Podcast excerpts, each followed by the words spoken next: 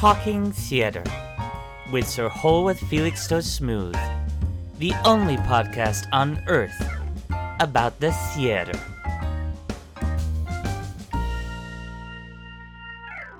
Music expresses that which cannot be put into words. Victor Hugo there, perfectly describing that magic link between the musical theatre, opera, and ballet, and crucially, what separates these forms from straight, modern, and classical dramatic literature. Music has infected the theatre for so long now, and these song and dance expressions have birthed not just new genres, but a new way of expression altogether. They say that to be truly authentic, one must sing and dance like nobody is watching.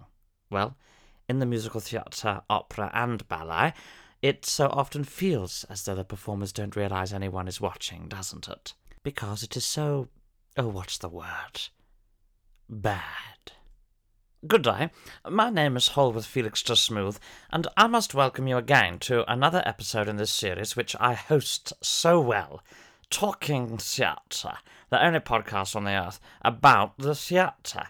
Two bits of business to begin with today before we get to moving and to grooving, and both a cause for celebration.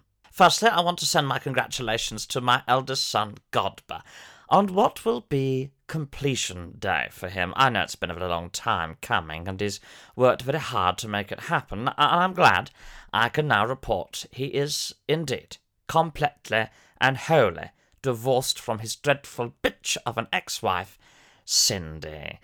She certainly did all she could to tug at the heartstrings, but Godber, you did well to deflect it with a kind of ruthlessness I didn't think you had in you, but which is so often necessary in any good old divorce. I must take a little credit, if I may. I was the one who assured you, was I not, that if you dragged it out long enough, she'd run out of the required money to continue an accomplished legal campaign, and that a reasonable judge would see this and her diminishing funds as prophetic moving forward, awarding you both houses, all three cars, and full custody of the little children. And I was right. Also, bunging Judge Jeffreys a few quid helped a bit. Wonderful stuff. Now, divorce is hard, admittedly, and you wouldn't wish for it unnecessarily, but it is no secret that the family didn't take to Cindy. Her excessive charity work was all a bit arrogant, if you ask me, and anyone who goes into teaching surely has no ambition. And that knows. Regardless, though, I do hope Cindy gets the help she needs, by which, of course, I mean extremely restrictive, thorough, and perhaps occasionally aggressive psychiatric therapy and confinement. I'm certainly not one for excessive punishments. Rehabilitation should take centre stage, always, but I think occasionally one must take an exception, and I do think in this case she'd benefit in the long term from being roughed up a bit. It's worth mentioning here that the three independent assessments made of Cindy yielded no positive results of any psychosis, but we look forward to the results of the further three we are having commissioned, and whilst we wait for the science on this, I am perfectly within my right to give my opinion, which is, and has always been, consistent, and that is that she's mad as a bag of old cats. And that knows. My second congratulations today must go to, well, me. And the good people and Iguana here at Talking Theatre, the only podcast on earth about the theatre. We have had our first review ladies and gentlemen, and very lovely it is too. Now, I know I have already taped next week's episode, which essentially takes 30 minutes to say how useless theatrical criticism is, and how all critics are either frustrated actors, or frustrated directors, or frustrated serial killers. But I think since this review is very gushy, I'll take an exception and say, yes, you know, sometimes a review does know what it's talking about, and this one knows what it's talking about. I don't think anyone could call that bias. Of course, if there were to call it bias in a, I don't know, sarky little blog or tweet or three page article, then indeed my point will have been once again proven that 99% of these so called keyboard critics are just poisonous little know it nots who should stick to playing computer games, eating excessively, and masturbating quietly so their mum can't hear next door. Leave the echelons of high art to those of us brave enough to actually make it. If we want opinions on how to achieve level 2 of Mario Kart, or how to achieve orgasm with the use of an old sock while sobbing at the same time, well, we'll get in touch. Lovely little review there, it must be said. But to today's episode musicals, opera, and ballet, eh? Those three sisters who have taken the stages by storm and have a gun to the heads of classical, legitimate, and good theatre, and who are willing to dispatch them if their demands aren't met. Demands such as Oh, I don't know. Possession of all the good theatres for a minimum of 25 years. Musical theatre. The wanton destruction of all the feet of young girls who otherwise would still be able to walk past 40. Ballet. And all the money of the lunatic wealthy. Opera. What are they? And what is the appeal? Fucked if I know. But Sean has done me some Wikipedia printouts, so it is as always. On with the show.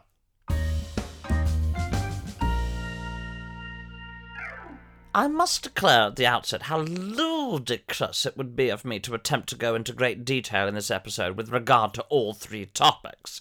Rest assured that the giblets of each form are digested thoroughly in subsequent episodes.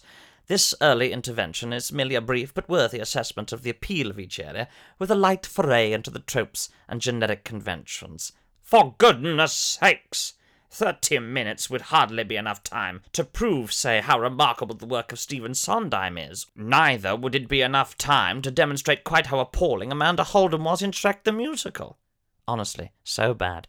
I had my assistant send her a cease and desist letter in the interval. When that failed, I phoned Simon Cowell and told him that unless the title of his well loved TV program, Britain's Got Talent, was ironic, he really ought to throw her off the show, preferably physically. No, we must tread carefully with these topics and like the performances of Meg Ryan, resign ourselves to simply scratching the surface. Incidentally, on Sondheim, I've nothing but praises, however, a difficult man it is to like. At the opening night soiree of his Broadway hit about exploring furniture materials, Into the Woods, I sidled up to him to congratulate him. But no sooner had I said, Mr. Sondheim, your songs are sh, had he thrown his entire porn star martini in my face. It seems Stevie S is so used to critically bad notices that he preempted my shit and countered it with a liquid defense. The only trouble was, I had no intention of saying shit and was actually to say that his songs were shimmering stars in the often dark and gloomy firmament of the musical theatre.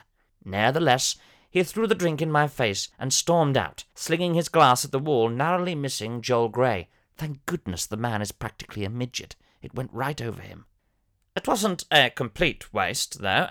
Having exquisite vowel extensions, my mouth was suitably agape as the drink was thrown, and I'd say um, 75% of it went into the mouth, which I subsequently swallowed. So effectively, I was bought a drink by the greatest living musical composer on the planet.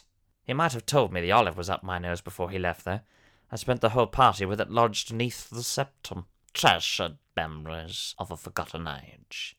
Anyway, we digress. To the musical. It's true that Andrew Webber, who I don't mention enough on this podcast, has done all he can to kill off the modern musical by writing the most divisive, disagreeable, and downright perplexing pieces in the history of the genre. His pieces are widely regarded as demonstrating just why the art form is devoid of any real value, and is more than just a little bit mental as a concept. Yet it persists.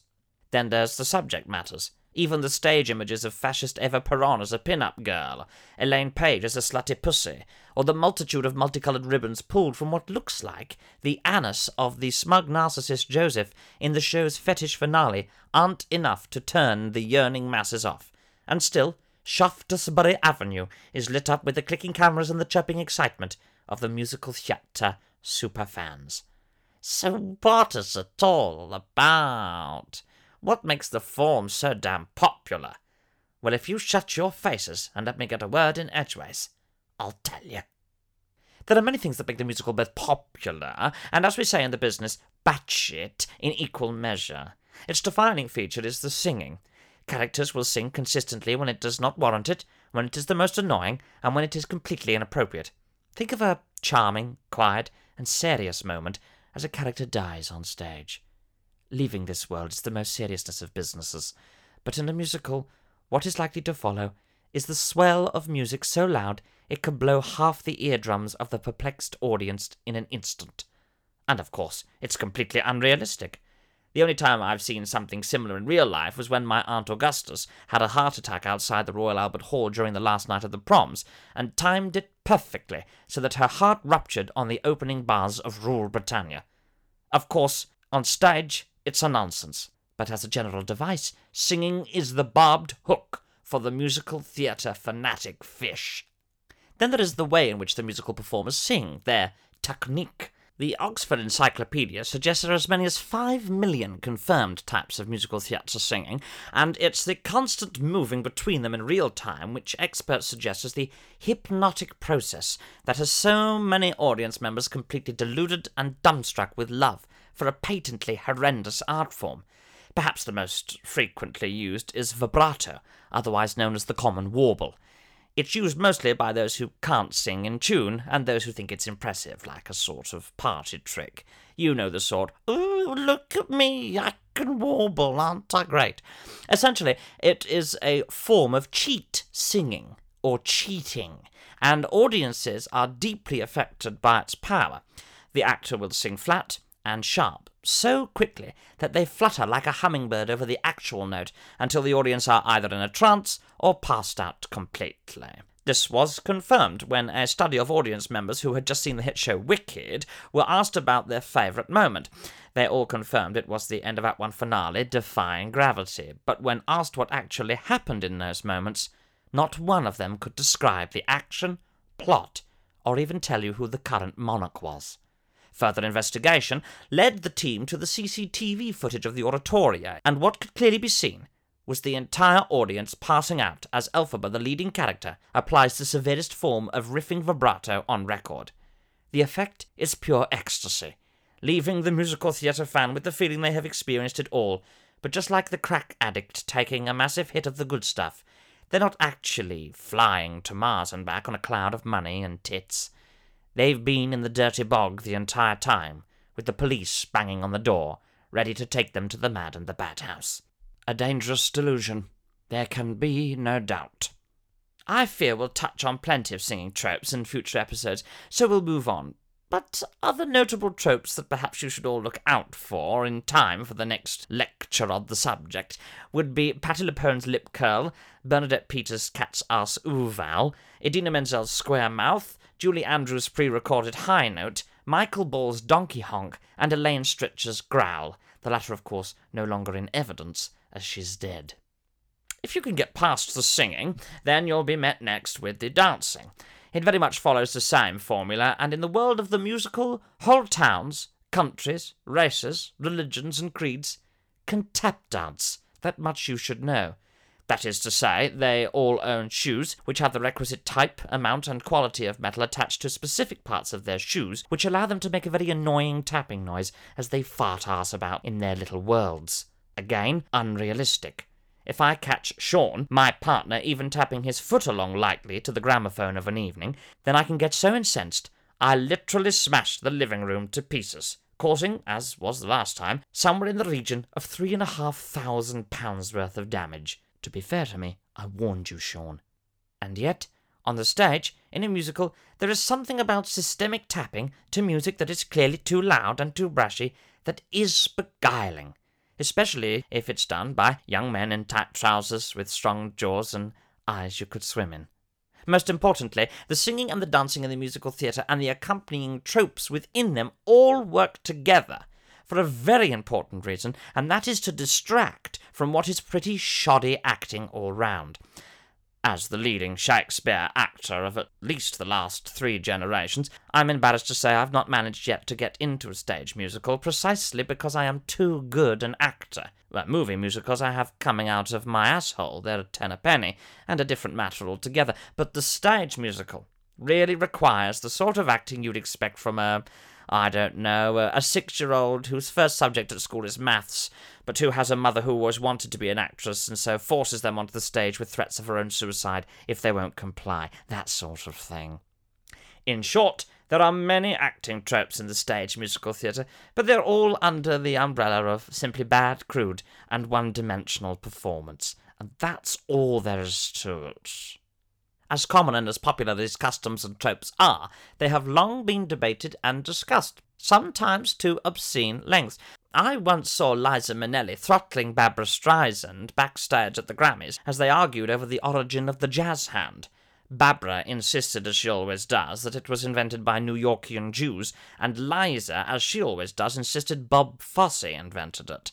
I was writing to present the award for Best Newcomer to Tom Jones, but the incident put me in a difficult position, as I knew very well they were both wrong, and that the jazz hand originated in the early 1920s by an out of town Japanese puppetry company. On the eve of their press night, the dopey stage manager had left all the puppets in the locked tour bus and lost the key. Oh, so they had no choice but to perform that entire show without any. Rather than the usual host of quirky felt material characters bobbing up and down, the 50 strong cast simply bobbed their hands up and down, occasionally shimmering the palm, sometimes flashing the fingers up and down and up and down and up and down with them. To their surprise, the critics loved it with the New York Times calling the use of hand posturing inspired, and surely the defining mark of the jazz age. Thus you had the jazz hand. You see, it's little nuggets like this that give musical theatre its uniqueness, and why it's considered so remarkable. I've stopped talking to both Streisand and Minnelli. Babs and I fell out when she wouldn't accept that I wasn't a New Yorkian Jew, even though I provided a full ancestral history for her as we were shopping in the large mall she has in her basement. Minnelli and I kept in contact for longer, but eventually closed our own chapter when she wouldn't accept that Fosse hadn't invented the common garden pea. When I told her I had no proof, but that surely the notion was preposterous, she did a high kick, sending the breakfast table flying, stood, and said, Oh, it may be preposterous, Holworth, but let's not say it can't be true. And with full orchestral underscore, she cakewalked out of Sardi's. I never did work out where she kept that orchestra hidden but I suspect it's either in her hair or in the flares of her sparkly trousers. That's jazz. I said my love to them both, of course, wishing them health, by which I mean new sets of knees, hips, and of course, vocal cords. I must also remind them of the court injunctions at the same time, and warn them that the law still mandates they must always be more than a hundred feet from my person, and in Liza's case must under no circumstances sing ever again. I can't bear. The truth is, the all singing, all dancing, mediocre acting experience of the musical allows the poor masses a form of escapism from their otherwise dull and dreary lives. For a few shillings apiece, or a crate of fresh fish, any village idiot can gain entry to another world with the mere rise of the red curtain and the striking up of the house band, a one and a two and a three and a four, albeit a bizarre, unintelligible, and drug trip like world who wouldn't want to see a French thief buy a small child, lie to her her entire life about being her parent, and drive the government official who was just trying to do his job in catching you to suicide? Who wouldn't want to see a disgraced nun look after the richest and most annoying children in Austria, whilst the oldest one of the bunch tries to pork a Nazi postman? And who wouldn't want to see a village of Jewish people being very Jewish until a large group of non Jewish people come along and tell them to stop being Jewish and to leave their Jewish village, so they leave to go to another Jewish village to continue being Jewish? I wouldn't, that's for sure. But a scarily large amount of people do, and that's fine. So that is musicals. You're listening to Talking Theatre, the only podcast on earth about the theatre. Up next, we'll be exploring the upper class versions of the musical theatre, opera and ballet. But for now, I must take toilet. This new medication I'm on gives me absolutely no time and no relief, if you catch my drift. So it's a perfect opportunity to have a word from this week's sponsors.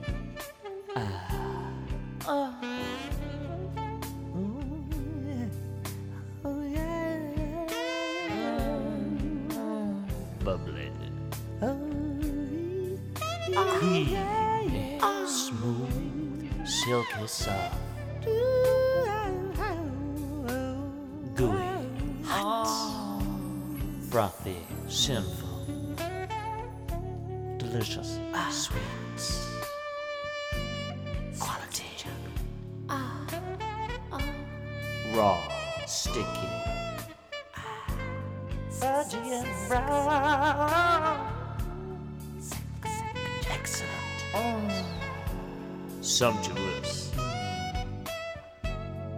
sugary, lovely, perfect. Ah. Ah. Sexy chocolate.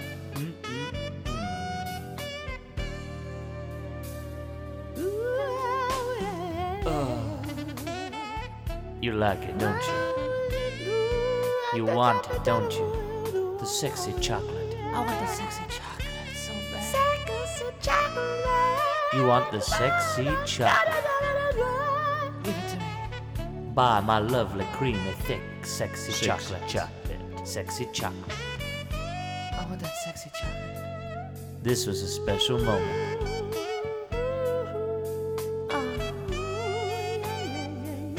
Sexy Chocolate are proud sponsors of Talking Theatre, the only podcast on earth about the theater.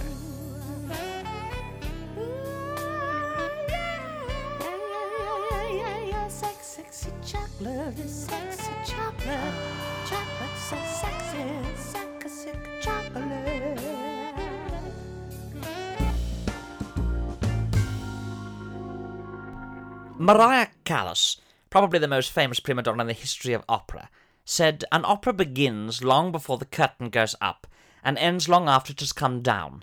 It starts in my imagination, it becomes my life, and it stays part of my life long before the curtain comes down. And I couldn't agree with her criticism more. Yes, Maria is right. Operas are too long and often psychologically damaging. There's no doubt that the situation in which an opera patron is placed in is a stressful one. If straining to work out what is going on because you don't speak the language isn't hard enough, then fast moving surtitles are also placed above the stage, forcing you to frantically move between the action on stage and the screen attached high up over the proscenium arch if you want to have a bloody clue what's going on. If that's still not enough to drive you to tears and shaking and making toilet in your panties, then how about having the hundred strong cast screaming in your face for four to five hours, underscored by a loud, obnoxious orchestra that literally never stop playing from the start to the bloody finish? It really is the sort of panic attack inducing stuff you'd expect to find as a contestant on ITV's The Cube more than you would as a piece of evening's light entertainment. And to top it off, the realization you basically spent two months' worth of your mortgage money on the ticket. What a ruse!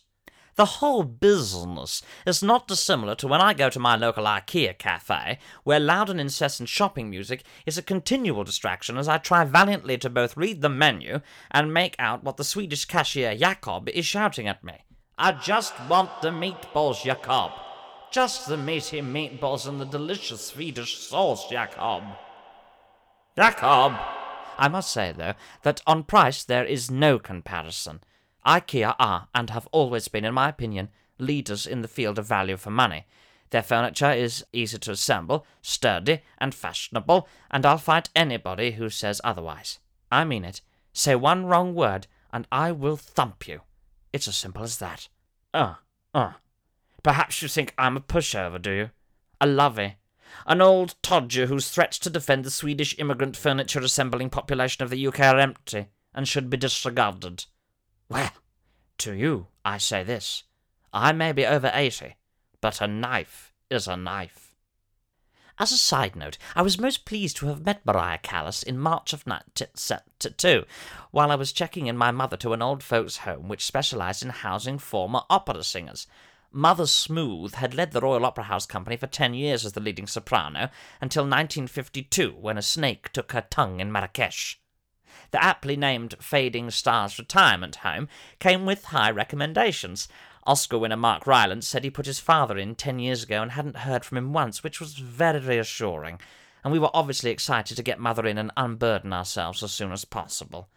Maria, meanwhile, was a resident at the time and often sat herself close to the entrance, dressed head to toe in a kimono, wafting a large fan and gently humming like Madame Butterfly, waiting for her soldier to return. According to the nurses, the soldier in question was indeed symbolic of the real family members who had checked her in some months earlier to what she believed was a weekend spa retreat for her birthday. When we arrived, though, she hid her deep sadness and despair and welcomed us with open arms. I do recall chastising her for not rising as my mother made her entrance, as is the custom when one prima donna meets another, but Callas said she was confined to her wheelchair, and though she had no paperwork to evidence her excuse, I believed her. Well, I let it go at least. It was at this encounter I came to know where she had got her name, Callas, she told me that having come from a family of hod carriers, Callus actually referred to the scarring of the rough skin on the inside of her hands, which she had inherited from generations of bricklaying Italian ruffians. And rough as badgers' asses they were, too. When she took my face into her hands to embrace me as I went to leave, the mere brush of her palms against my cheek grazed the skin so heavily that I was forced to call my physician from the car. More curiously, she seemed to revel in it smiling knowingly as I withdrew from her, holding my blood sodden cheek. When I asked her if she knew she might induce a facial hemorrhage by touching me as she did, she held my gaze, began to laugh quietly, and switching to her native Italian, told the nurses to tell me she'd take care of my mother. As we got in the car and began to pull away, I took one last look back, and to my amazement, right in front of my eyes, quite on purpose, Callus rose from her wheelchair with ease, gave me the middle finger, and kicked a pigeon as it crossed her path. Touche, I thought. Touche. Callous my name. Callous my nature. Listen, before we move on, I must say a word for the culture of the opera. Even if we have established the art itself is impenetrable and comparable to a challenge in the Aztec zone of the Crystal Maze, it's very hard in these times of segregation and inequality because there is so often a move against those parts of us and what we do to rectify it, attempting, mm, if you will, to merge the higher and the lower forms. Opera is one of those areas which I'm pleased to say is largely untouched and untainted by the dirty hands of access and equality. Musical theatre has at least gone some way to protect that idea by so often being the special friend or remedial sibling to the overachieving Oxbridge candidate that opera so clearly is. I'm rather proud of that metaphor, I must say. I believe wholeheartedly that the classes should mix, don't get me wrong, but it must be on our terms. Let them have their Lion King, and if I want to go and see a little trite piece of puppetry theatre, I'll pop along and have half a shandy, and wear my trousers round my arse, and drop my teas. I'll make the effort to mix, but otherwise I'll stick to Shakespeare and Chopin, to Pinter and Puccini, to Verdi and Vanbrugh, because at the end of the day, it comes down not to what happens upon the stage. Who cares, right? But rather being able to say you can afford to go and that you understand what's going on. That's all that really matters. In this sense, class really is simply the difference between those intelligent enough to buy a program and read the synopsis before they watch a piece of opera, and those whose intelligence barely allows them to work out how to buy two tickets to Mamma Mia from a third rate bargain ticket website. So that is the opera. According to a scientist I spoke to on the bus yesterday, I'm not certain it was a scientist, but he did have a white coat on, glasses, and fuzzy hair. Ballet was like opera, but with the verbose singing replaced with verbose dancing. In other words, where opera singers have compulsion to split from their gob box, regardless of whether the audience like it or not, for ballet, the condition metastasizes to the extremities. I was buoyed by these scientists' assertions, which very much chimed with my own assumptions, and so I followed it with some research on the Yahoo and discovered that ballet, which in Latin translates roughly as flouncy bouncy, originated as a form of martial arts before it was a dance in the late 15th century. Primarily used as self defense, young girls were taught various forms of leaping or arabesques in order to escape the clutches of the Renaissance attacker, perhaps vaulting fences and walls when necessary, while he looks on deflated, and perhaps even deflating, if you know what I mean. If they could not escape quick enough through leaping, then girls were taught to stand on their toes, later called being on point, whilst also reaching up to the sky. It was thought this would help the victims appear larger in the hope they might frighten the attacker off. A technique which is used now more among hunters who come across bears than ladies in trouble. If the attacker still tried to grab for the lady, she may have no choice but to attempt a series of swift plies, a technique which involves a deep dip, bending at the knees, allowing the criminal's swings and lunges to be dodged. All these and more proved to be useful for generations, but it was only when a theatre producer, walking home one night, saw an attack taking place that it all changed. Walking home from seeing that week's public beheading, he happened across a hapless woman leaping like a gazelle over a car, trying valiantly to get away from some thieving grobbler. He stood mesmerized at her beauty as she plied for her life, as well as attempting triple pirouettes to confuse the attacker. Eventually, he overcame her and clobbered her into the mud. But the die had been cast, and renowned producer Jacob Calhalligan realized in an instant the potential of ballet as a performance piece. He rushed home to plan a fully fledged production, and that, combined with a quick call to a composer he knew about the potential he'd seen in the Swans down the pond earlier in the day, was where the ballet we know and love today, well, no, was born. I must confess at this juncture that I was a ballet boy myself, and so preparing this exquisite piece of podcasting has been such a trip down memory lane. As I am reminded so sweetly, I must pay tribute to my ballet teacher, Mr. Winson, who we affectionately referred to as Mr. Windy, because whenever he would demonstrate a plie, he would always release a potent gas from his bowels. oh, bless him. I laugh now, but he really did turn the windows green with those farts. Felicity Thomas, a short, ginger, anemic girl, would regularly pass out because of it. I once had to EpiPen her after she began fitting the morning after the annual teacher's curry night. He was everything you would expect from a ballet teacher stern, forthright, and dressed head to toe in a flesh coloured leotard from dawn until dusk. And he worked you mercilessly. If your plie wasn't deep enough, he'd take a large stick and bop you on the bottom. naughty, naughty, he'd say. And if your arabesque wasn't high enough, he'd take his large stick and bop you on the bottom. he'd say, he'd say, naughty, naughty. And if you brought us tea and it was too hot, or it was not hot enough, or or it was warm, or it or it was wet, you guessed it, you guessed it, another bop of the bottom, and he would say, Naughty, naughty, oh. But he was just as egregious with his praise as his punishment, and if your pirouette was straight and well balanced, or, or your jeté was flighty, or, or he thought your hair looked nice that day, then you'd be asked to stay back after class, and it was on to his lap for a great big, long cuddle. He really made you feel so special. It's teaching like that that one misses these days. I'm not entirely sure what happened to Mr. Winson, but a quick Google pulled up an article about his house being burned down by a group of vigilante parents, though it didn't say why.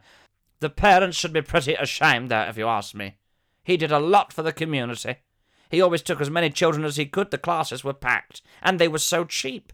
It's hard to see what he got out of it, because it could not have been for the money.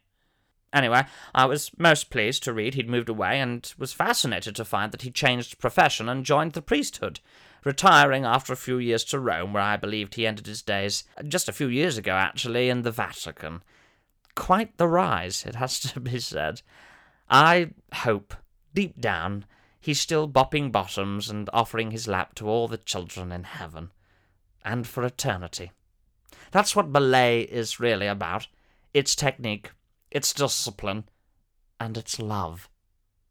Should it be in the theatre? Well, no, I don't think so. Not for me personally. Like opera, it goes on too long, and like musical theatre, it's unrealistic. Swans cannot dance. And very showy off it is as well. So that's ballet. And such a correspondence. This week, Galt Lahore, 47, from Bangor, writes in with a very curious question indeed. Hello, Galt. He writes, Holworth, you bastard.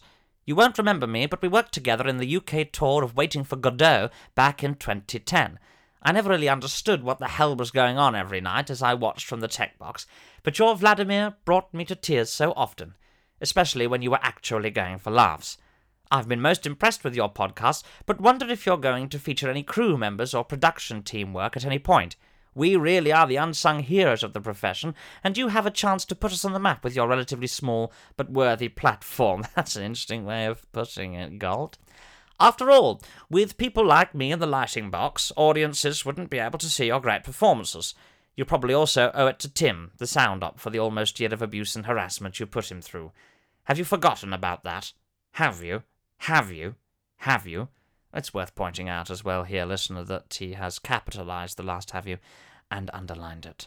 He continues.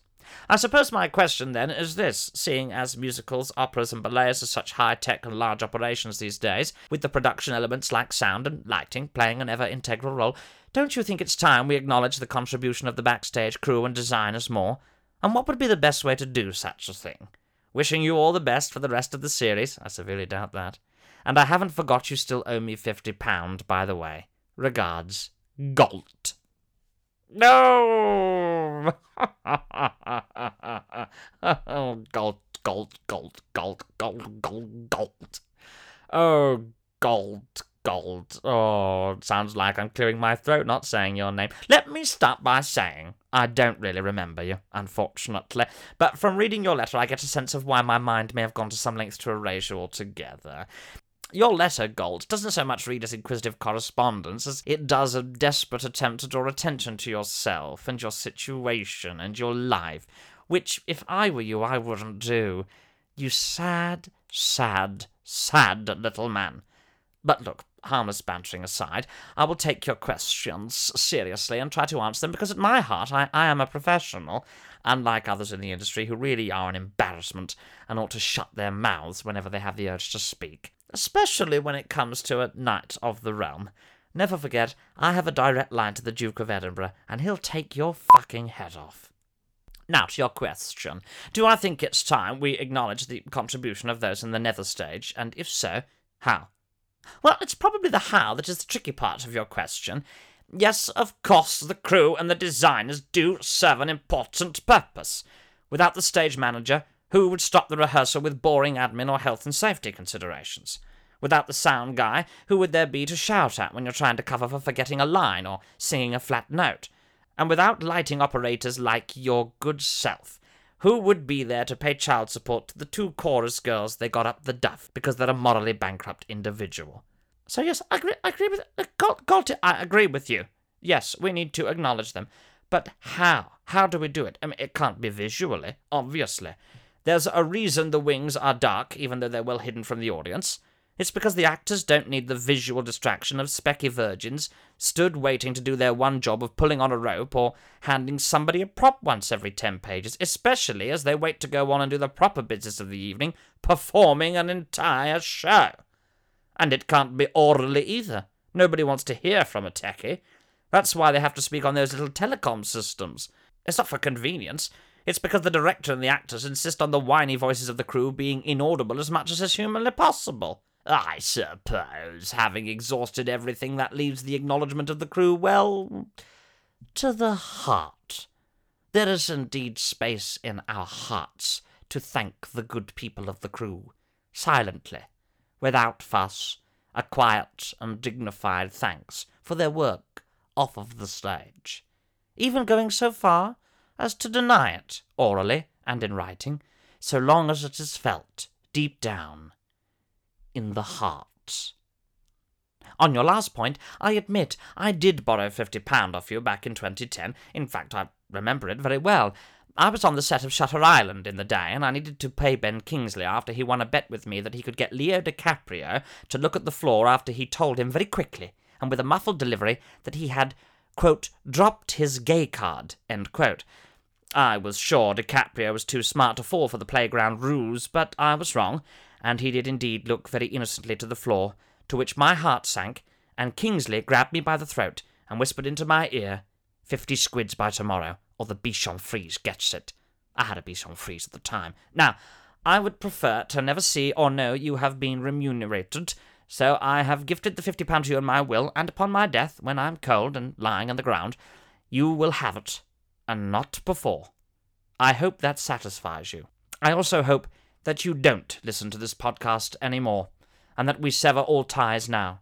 It would make me very uncomfortable indeed to believe that every week I was coming in your ears. Oh, and Tim deserved every damn bit of that.